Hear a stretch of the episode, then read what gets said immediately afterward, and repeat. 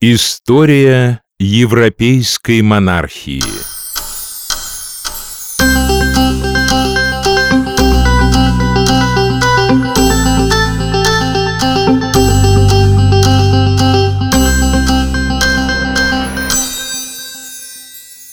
Этот выпуск подкаста я задумал посвятить всем поклонникам творчества Дюма и шикарного отечественного телесериала «Графиня де Монсоро».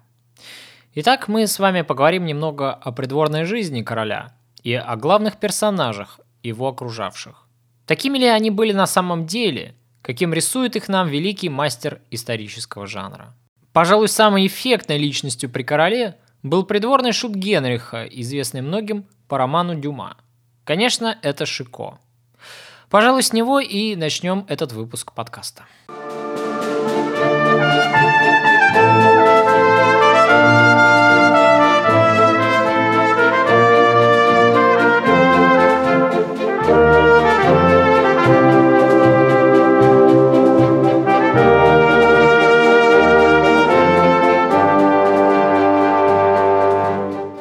Многие почему-то считают, что фигура это исключительно литературная и выдуманная самим писателем.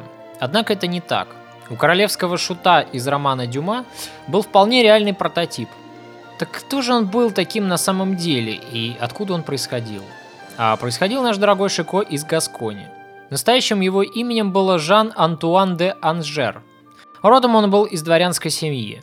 По некоторым данным, Жан-Антуан учился вначале в иезуитском колледже в Реймсе – Потом он решил делать военную карьеру. Сначала он служил солдатом под началом Савойского маркиза, а позже перешел на службу к королю Франциску II. Затем Карлу IX. В 1561 году Жан-Антуан был под Авиньоном со своим сеньором, который воевал там против гугенотов. Тогда еще Шико был ярым католиком. Он исполнял при герцоге функции полевого курьера – в этот период он и познакомился с Карлом. Судя по сохранившимся документам, Жан к 1564 году уже получил свое знаменитое прозвище – Шико. В переводе со старофранцузского языка оно в буквальном смысле означало «безумец». Причины наделения его таким прозвищем мне не совсем известны. Вы знакомы с Лигой, сударь? Я о ней много слышал, господин Шико. Тогда вы должны знать, что это объединение честных христиан, которые собрались для того, чтобы благочестиво уничтожить своих ближних, гугенотов. Отличительной особенностью этой незаурядной личности была его выдающаяся память. Шико мог хранить в своей голове доскональный текст писем, которые на бумаге сохранять было довольно опасно. Именно поэтому при Карле IX Шико отнюдь не был шутом. Он выполнял различные конфиденциальные миссии – Например, сопровождал короля в путешествиях по Франции, а также заведовал охраной замка Ложь, одной из королевских резиденций. Этим он занимался довольно продолжительный период времени.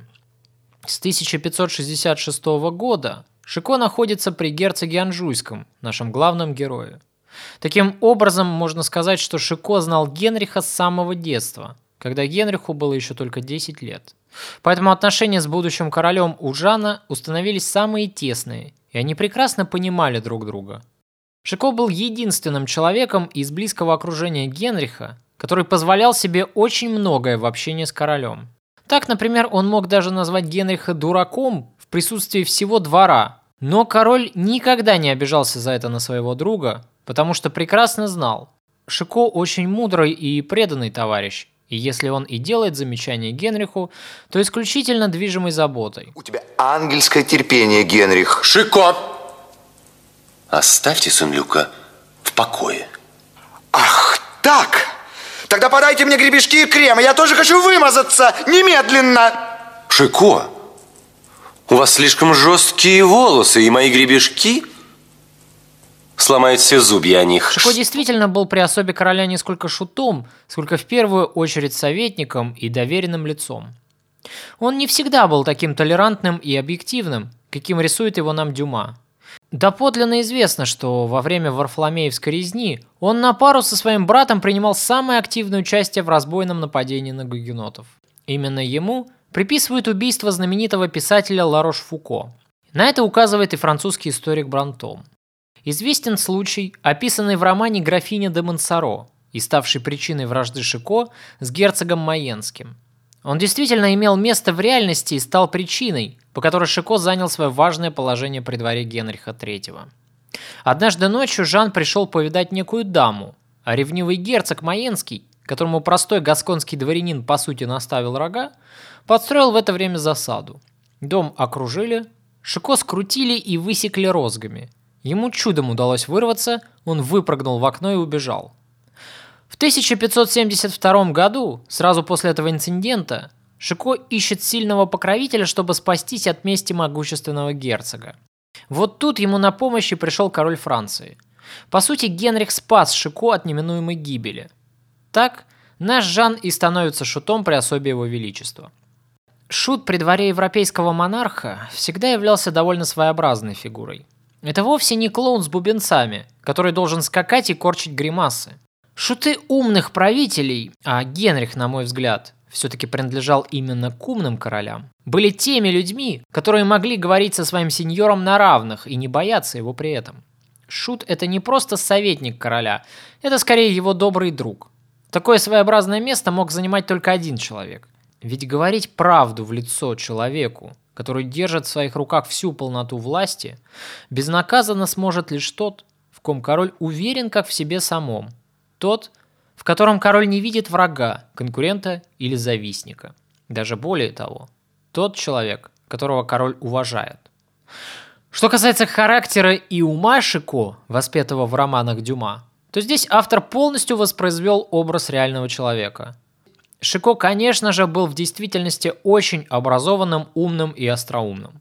За словом в карман он не лез, а его шпага была такой же острой, как и его язык. Он всегда носил ее при себе, готовый при необходимости пустить оружие в ход. Поэтому при дворе с шутом короля никто не рисковал связываться, Шико был буквально недосягаем.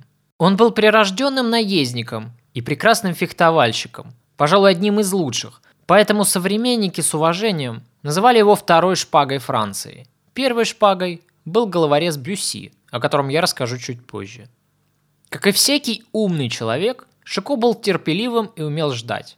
Именно ему принадлежат слова «вода» и «время» – два могущественнейших растворителя. Один точит камень, другой подтачивает самолюбие. Подождем. В этом человеке сошлась романтическая натура и проницательный ум. В нем уживался и философ, и мыслитель, и в то же время воин и честолюбивый дворянин. Он великолепно разбирался в государственных делах. У него был красивый аристократический почерк. Он знал несколько языков, в том числе и латынь, которую в те времена полагалось знать каждому образованному человеку.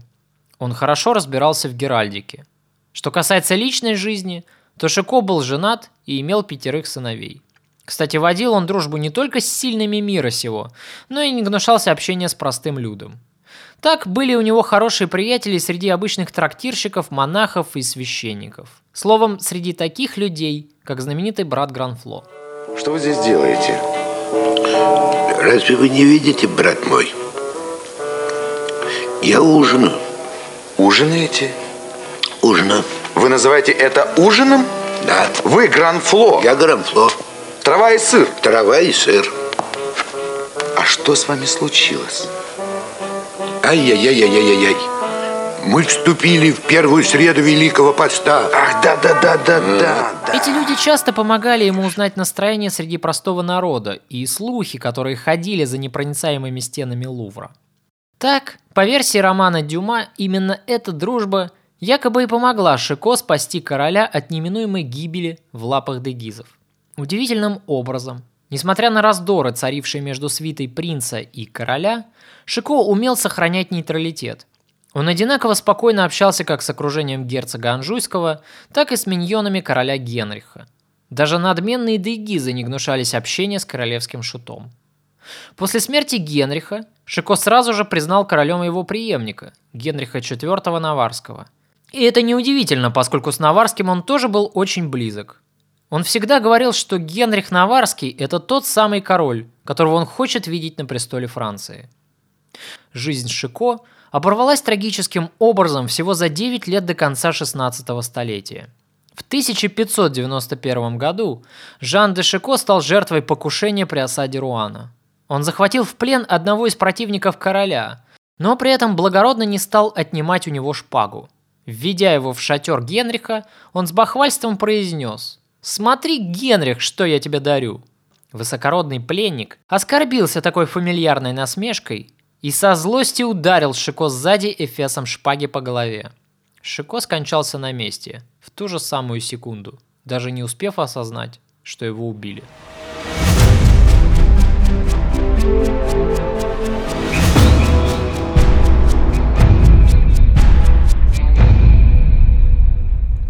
Еще одна главная героиня романа Дюма – это, конечно же, графиня де Монсоро. Но тут я, возможно, разочарую моих слушателей, потому что реальная графиня де Монсоро имела мало что общего с литературным персонажем. Как вы, наверное, знаете, в романе Александра Дюма рисуется красивая романтическая любовь между прекрасной Дианой де Меридор, по принуждению ставшей графиней де Монсоро, и благородным графом де Бюсси, первым приближенным герцога Анжуйского. Бюсси, чуть не убитый в ходе очередной потасовки, чудом попадает в дом графини. Там заботливая молодая жена графа де Монсоро залечивает раны несчастного Бюсси и спасает в итоге красавчика-дворянина от смерти. Между ними возникает пламенная любовь и тайная связь. Так графиня де Монсоро начинает изменять своему супругу, пока тот внезапно не узнает об этой измене.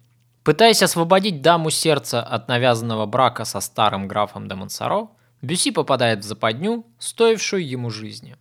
Так красиво события развиваются в романе. Но отнюдь не так все складывалось на самом деле – Расхождение с историческими фактами начинается уже с имени героини. В действительности Диану зовут вовсе не Дианой, а Франсуазой. Но дальше больше. Ее встреча с красавцем Дебюси произошла не в Париже, как утверждает Дюма, а в Анжу. К тому времени Франсуаза уже была замужем за графом де Монсоро. Кстати, это был второй или даже третий брак графини. Конечно же, никакого тайного лечения Дебюси в парижском доме не было и в помине. Как это не звучит удивительно после прочтения романа, но в действительности, во время своего первого знакомства с графиней де Монсоро, Бюсси остался к женщине совершенно равнодушным. Их тайные отношения начались только два года спустя и, на самом деле, закончились для Бюсси весьма плачевно. История рассказывает нам о том, что Бюсси жутко скучал вдали от Парижа и частенько отправлялся верхом в окрестности Анжера в поисках приключений, желательно с участием дамы. Друзья намекнули ему о Франсуазе, и Бюси решил навести ей визит, благо муж ее в это время был в столице. После этого посещения Бюси стал регулярно захаживать в замок Мансаро и настойчиво ухаживать за графиней. Франсуаза, в свою очередь, взаимностью не отвечала, но при этом она и не отталкивала наглого ухажера. Бюси просто развлекала ее, и женщине, тоскующей вдали от светской жизни, было этого вполне достаточно. Бюси же, ухаживая за Франсуазой, не обходил своим вниманием и других женщин. Например, он состоял в плотской связи с королевой Марго. Как видите, насчет идеальной любви Александр Дюма явно несколько преувеличивал. В конечном итоге Бюсси стал жертвой своей же гордыни. Он решил похвастаться в письме парижским друзьям о своих успехах у графини де Монсоро. Письмо было передано Франсуа Алансону, а тот показал его королю. Генрих, люто ненавидевший Бюсси за его постоянные драки с королевскими миньонами, тут же сообщил обо всем Мансаро. Вернувшись в имение, Мансаро подговорил жену написать Бюсси письмо и назначить свидание в замке Кутансьер следующей ночью. Довольный, Бюсси поспешил на свидание в сопровождении своего оруженосца. И как только он вошел в замок, дверь за ним захлопнулась, и он оказался в ловушке. Тут же на него набросилось десятка-два человек из свита Мансаро. Какой был славный пес, не так, Игорь? А тебе, щенок, показалось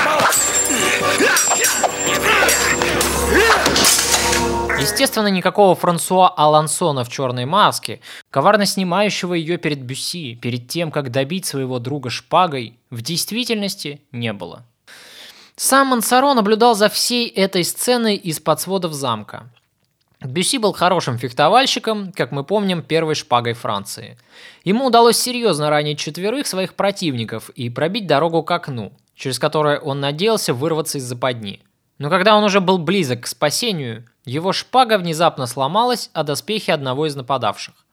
В этот момент Мансаро вышел из своего укрытия и прикончил безоружного Бюсси. Погиб он бесславно в возрасте 30 лет.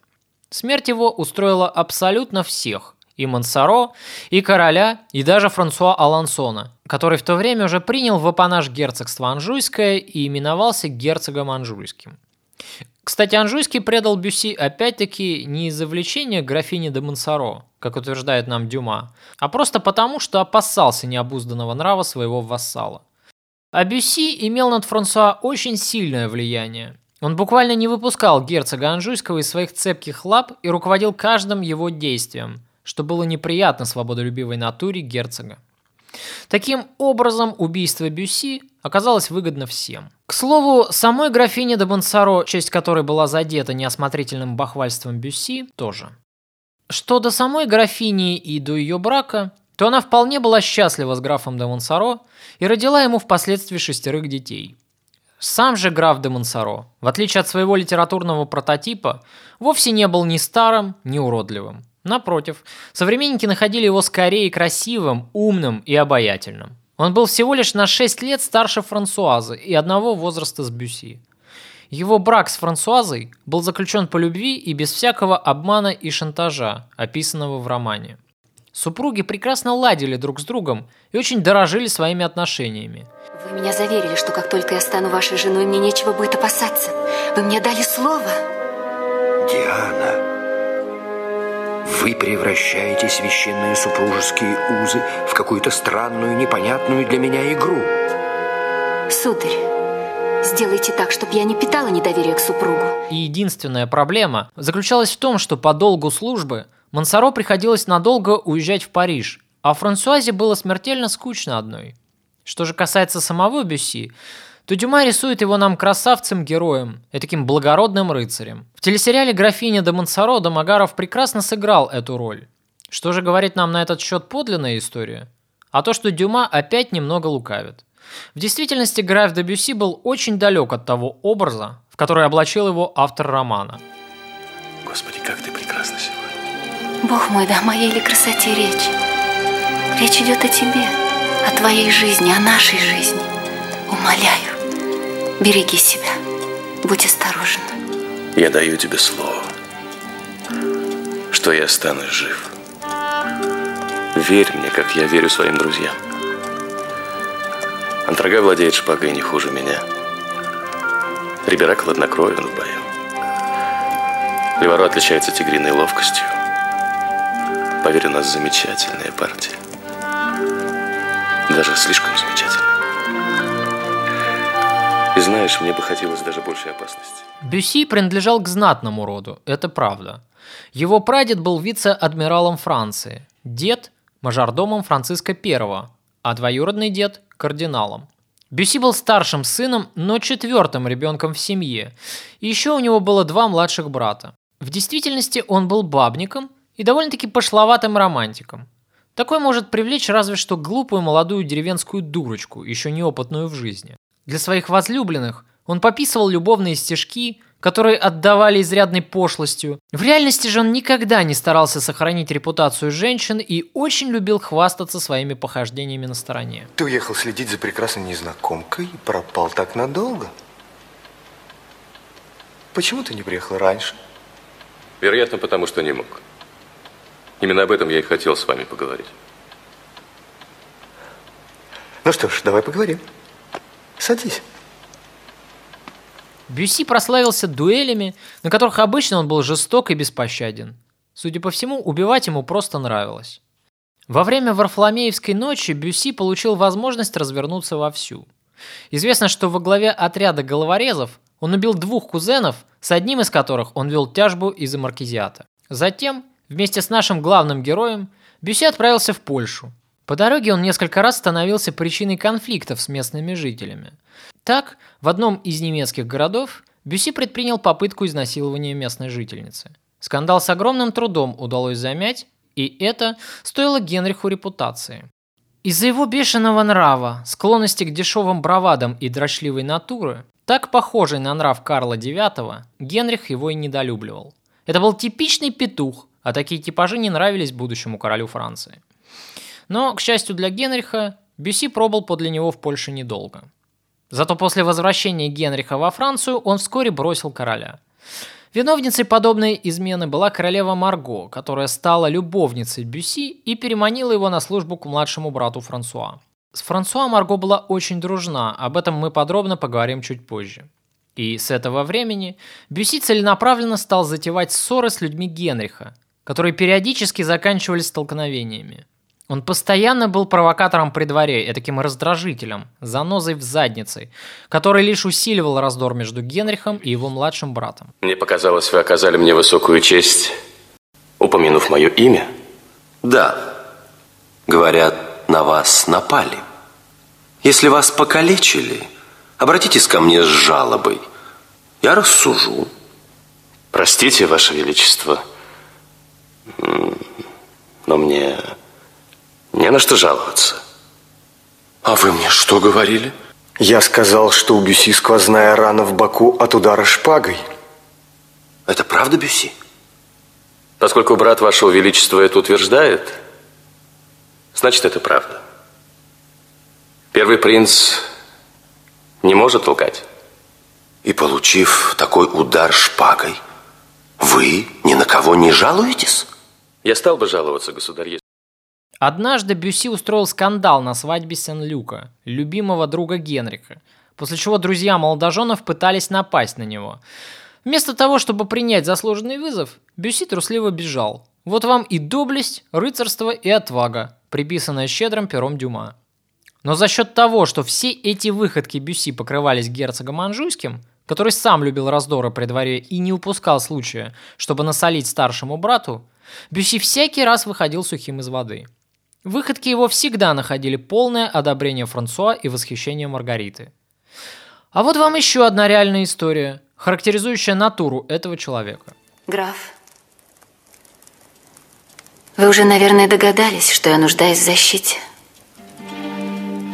Теперь, когда мне известно, кто вы, я чувствую, что вы тот человек, которому я могу рассказать свою историю. Сударыня, поверьте, в моем лице вы найдете самого Однажды, внимательного и... Находясь при дворе короля в компании друзей, Бюси приметил одну вдову, весьма плотного телосложения. Он поинтересовался у одного из своих приятелей насчет этой дамы, и тот, посмеиваясь, ответил, что вдова известна своими любовными похождениями. Тогда Бюси удивленно воскликнул «Как? Эту кобылу все еще водят крыть к добрым жеребцам?» Его слова, потехи ради, тут же были переданы даме, и она стала смертельным врагом Бюси.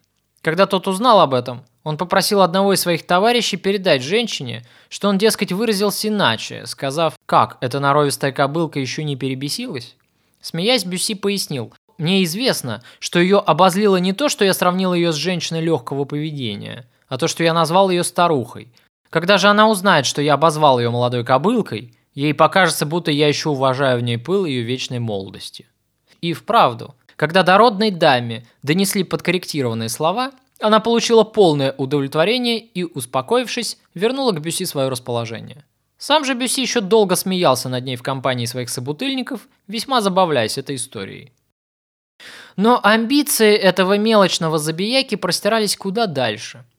Он видел себя чуть ли не великим администратором, и когда ему доверили в управление Анжу, он отличился своими великими способностями – только великими они оказались по части аппетитов Бюси к деньгам, а вовсе не по части искусства управления.